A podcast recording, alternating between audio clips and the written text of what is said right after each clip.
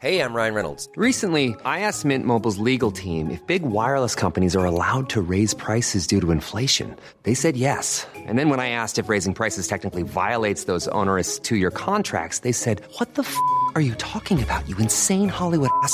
So to recap, we're cutting the price of Mint Unlimited from $30 a month to just $15 a month. Give it a try at mintmobile.com slash switch. $45 upfront for three months plus taxes and fees. Promo rate for new customers for limited time. Unlimited more than 40 gigabytes per month. Slows. Full terms at mintmobile.com.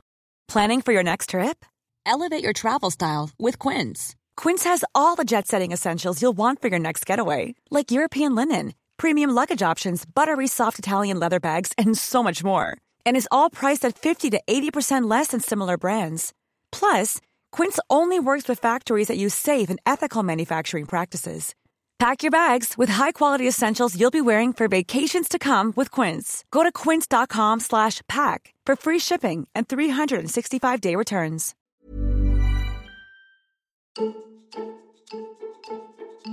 Benvenuti a Caper, l'arte del furto, la guida alle rapine più famose e meglio riuscite del mondo. È il 2003 e siamo ad Anversa, in Belgio.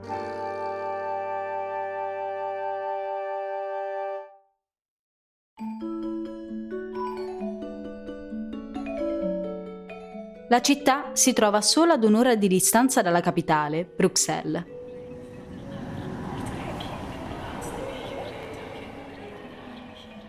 E se oggi ti capitasse di raggiungere Anversa in treno, una volta sceso, vedresti un edificio in uno splendido stile gotico.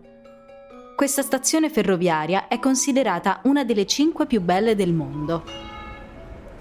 E di fronte osserveresti edifici con facciate di mattoni rossi e motociclisti che si recano al lavoro sulla loro due ruote.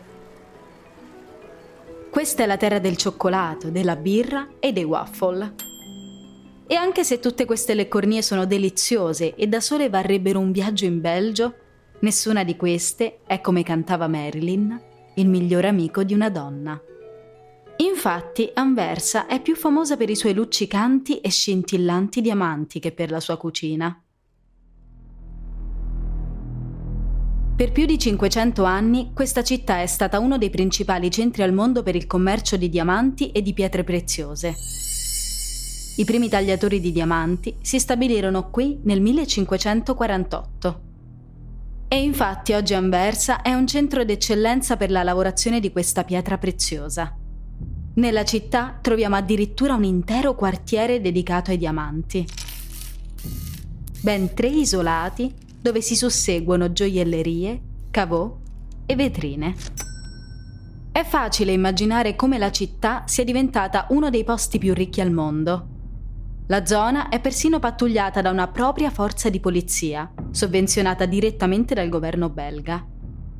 E qui, nelle impenetrabili viscere del World Diamond Center, si nasconde la più straordinaria collezione di pietre preziose al mondo. Il centro custodisce gemme di tutti i colori, verdi, rosa, blu, rosse, gialle, viola e oro. E qui è stato persino custodito anche il diamante promessa dell'Esoto, il più imponente dell'ultimo secolo.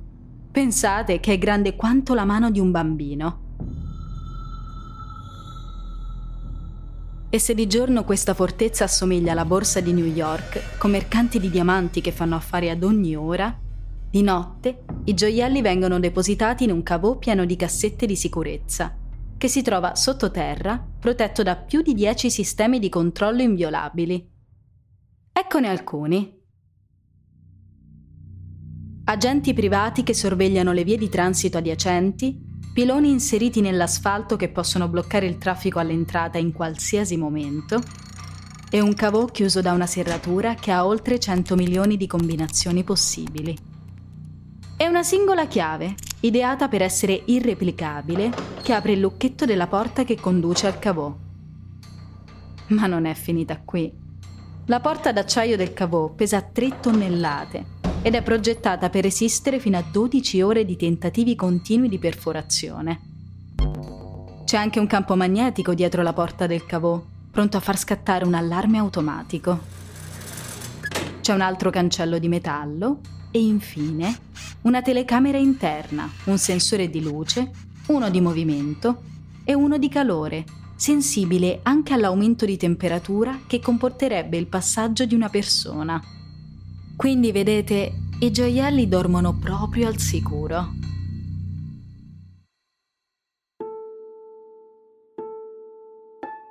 E com'è stato possibile allora che cinque uomini siano riusciti a realizzare l'impossibile e a scappare con 100 milioni di dollari di gioielli rubati senza nemmeno essere visti? Questa è la storia del famoso furto di diamanti di Anversa, che molti considerano il colpo del secolo. Questa volta la mente dietro al colpo è un palermitano trapiantato a Torino di nome Leonardo Notarbartolo Ora, questo è un colpo che solo un criminale con un certificato penale lungo un chilometro come il nostro Notar Bartolo può portare a termine. Il buon Leonardo, da quando ha imparato a camminare, ha praticamente sempre fatto il ladro. Infatti, la sua carriera è cominciata derubando i suoi insegnanti a scuola. E da lì è cresciuto, fino a diventare il capo del giro dell'organizzazione criminale detta la Scuola di Torino. Nel corso degli anni ha orchestrato rapine per un valore totale di milioni di dollari. Ma questa volta ha messo gli occhi su un bottino ben più ricco. E perciò l'operazione non può essere improvvisata. Il tutto richiede mesi di pianificazione meticolosa. Il nostro artista, come sarà soprannominato, deve studiare ogni minimo dettaglio. La posta in gioco è alta, ma per fortuna Notar Bartolo ha già un aggancio. Come il suo compatriota italiano che portò via la Gioconda dal Louvre, anche Notar Bartolo lavora nel luogo in cui farà il colpo. Ci lavora da circa tre anni in un ufficio in affitto, come commerciante di diamanti semilegittimo. Fa amicizia con molti colleghi e studia la struttura dell'edificio fino a conoscerla come le sue tasche e con il suo badge di lavoro ha accesso all'edificio e al cavò sotterraneo 24 ore su 24. È severamente proibito fare fotografie all'interno del cavò, ma Notar Bartolo è scaltro. Sul cappuccio della sua penna monta una microcamera fotografica e le infila nel taschino. Questo trucco gli permette di catturare centinaia di immagini all'interno del cavò. Notar Bartolo e la sua banda usano le foto per creare una replica esatta del cavò in un magazzino situato fuori dal quartiere dei Diamanti.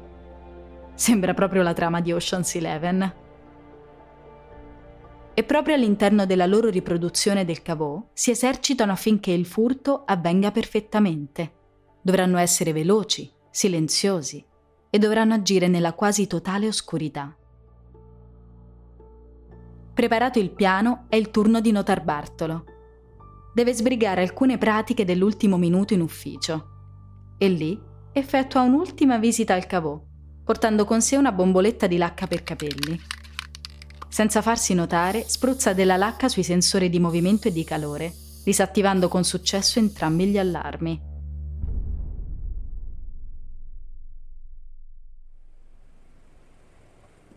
I nostri uomini sono pronti alla rapina del secolo, un sabato mattina prima dell'alba, Notar Bartolo e la sua banda composta da cinque uomini guida fino al World Diamond Center e parcheggia l'auto lì di fronte. La mente del colpo rimane nel parcheggio, perché sarà lui a guidare l'auto durante la fuga.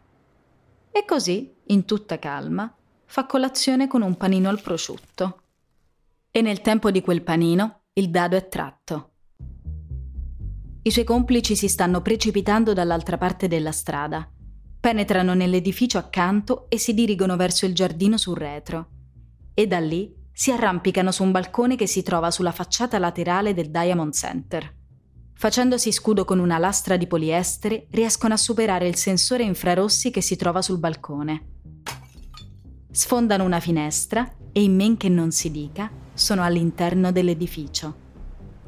Da quel momento la cosa si fa più semplice. Per prima cosa scendono nel seminterrato dove si trova la cassaforte. Nessuna guardia di sicurezza è in vista, ma non si tratta di un errore umano. Il sistema di sicurezza infatti è altamente tecnologico, perciò i responsabili del centro non vedono la necessità di assumere delle guardie. Così una volta raggiunto il cavò, i ladri coprono la telecamera di sicurezza con una borsa nera e accendono le luci. La telecamera posta sulla penna di Notarbartolo ha registrato la sequenza dei numeri che aprono la prima serratura. I nostri ladri hanno sicuramente più di una possibilità su un milione di indovinare la combinazione.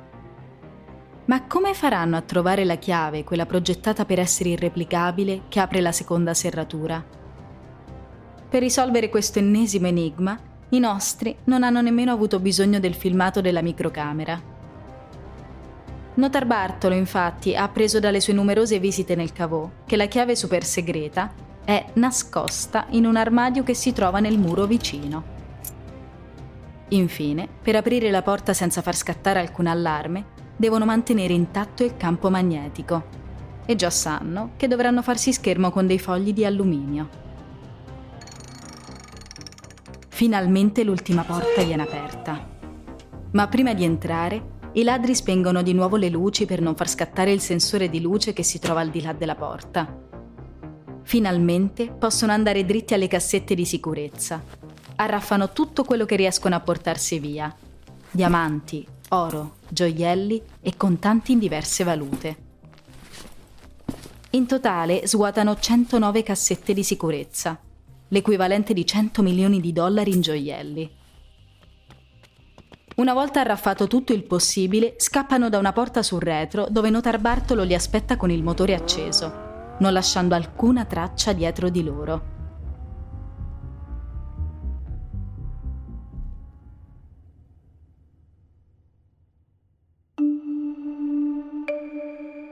Mesi di pianificazione meticolosa hanno finalmente dato i loro frutti. I ladri fuggono senza essere catturati e senza che il furto venga scoperto fino a lunedì successivo, perché nel cavò non è scattato un solo allarme. Quando i lunedì gli impiegati del Center for Diamonds arrivano in ufficio, restano senza parole. Persino la polizia non si riesce a spiegare come abbiano fatto. E la banda l'avrebbe potuta fare franca del tutto, se non fosse stato per una minuscola svista una singola traccia lasciata dall'auto usata per la fuga che coinvolge un panino. Nella frenesia della rocambolesca rapina, quando l'adrenalina era al massimo, uno dei ladri ha gettato un sacchetto della spazzatura fuori dal finestrino per far spazio al bottino. All'interno, i guanti che hanno usato durante la rapina, le buste paga senza intestazione del Diamond Center e la metà rimanente del panino al prosciutto mezzo mangiato di Notar Bartolo. Più tardi, un uomo di nome August Van Champ troverà il sacco della spazzatura al confine della sua proprietà e ci guarderà dentro. Naturalmente la rapina sta già facendo un gran scalpore nei media e trovandosi tra le mani le buste paga del Diamond Center, Van Champ non esita a chiamare la polizia. Le forze dell'ordine fanno un test del DNA sul panino. Quello e le buste paga sono sufficienti per portare la polizia direttamente fino a Notar Bartolo. Fino al suo appartamento, per essere esatti, dove trovano molte delle gemme rubate.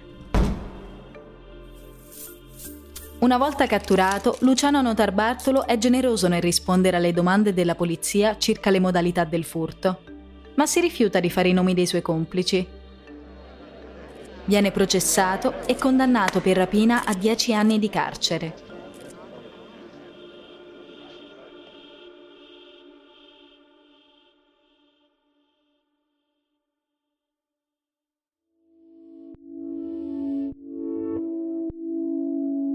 Ma la polizia non si ferma alle sue parole.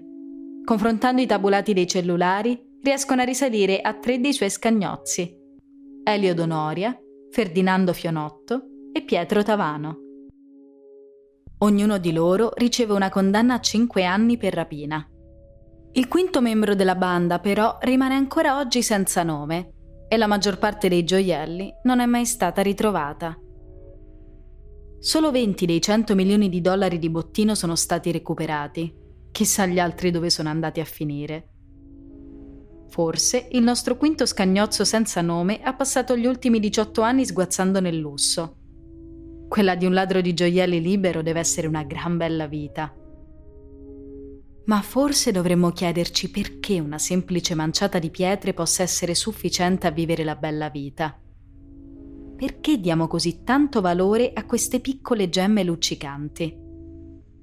La legge della domanda e dell'offerta ci insegna che è la scarsità di un bene a farne salire il prezzo. Ma i diamanti sono abbastanza abbondanti in natura e se li compariamo ad altre gemme preziose, il loro valore è più arbitrario di quanto si possa pensare. E qui è la storia che può aiutarci a trovare le risposte. Il Belgio è stato infatti uno dei primi paesi a colonizzare il continente africano. La conquista più tristemente nota è quella del cosiddetto Congo belga. Il Belgio odierno ha costruito la sua ricchezza saccheggiando, raffinando e poi commercializzando pietre preziose che non gli appartenevano come oggetti di lusso e simbolo di amore e di ricchezza e la moda di incastonare delle gemme in cima alle fedi nuziali è nata proprio in questa regione d'Europa. Registrata per la prima volta nella storia quando nel 1477 il duca d'Austria fece dono di una fede di diamanti alla sua promessa sposa Maria di Borgogna. Questo accadeva meno di cento anni prima dell'inizio delle conquiste del Belgio in terra africana. Ancora oggi associamo i diamanti al lusso e all'amore. Ma è giusto che questi due concetti si sposino ancora.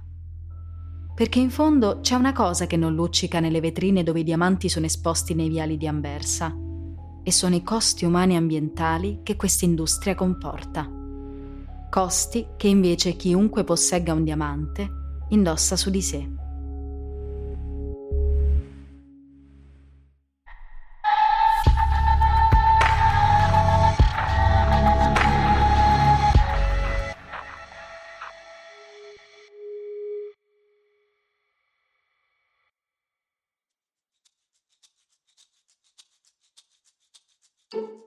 Grazie per aver ascoltato Caper, l'arte del furto. Sintonizzatevi la prossima settimana quando andremo a Valle du Par, Colombia, per una delle più famose rapine in banca della storia. Se questa è la prima puntata che senti, riascolta gli episodi precedenti su qualsiasi piattaforma di streaming. Questo episodio è stato prodotto da Studio Centa. Voce e sound design di Chiara Santella e Luis Lopez. Produttrice senior Clizia Sala assistenti alla produzione Clark Marchese e Zina Buelmakarem. Il tema originale di Caper è stato composto da Here Juarez. Per maggiori informazioni su Caper, una serie originale di Studio Centa, vai su centastudio.com o seguici su Twitter e Instagram. Puoi anche ascoltare questo podcast in spagnolo, Caper e l'arte del robo, tedesco, Caper, di Kunst der Diebe o in inglese digitando semplicemente Caper. Su ocentastudio.com trovi le trascrizioni in ogni lingua. Questo podcast è disponibile su Castbox, Spotify, Apple o sulla vostra piattaforma di ascolto preferita.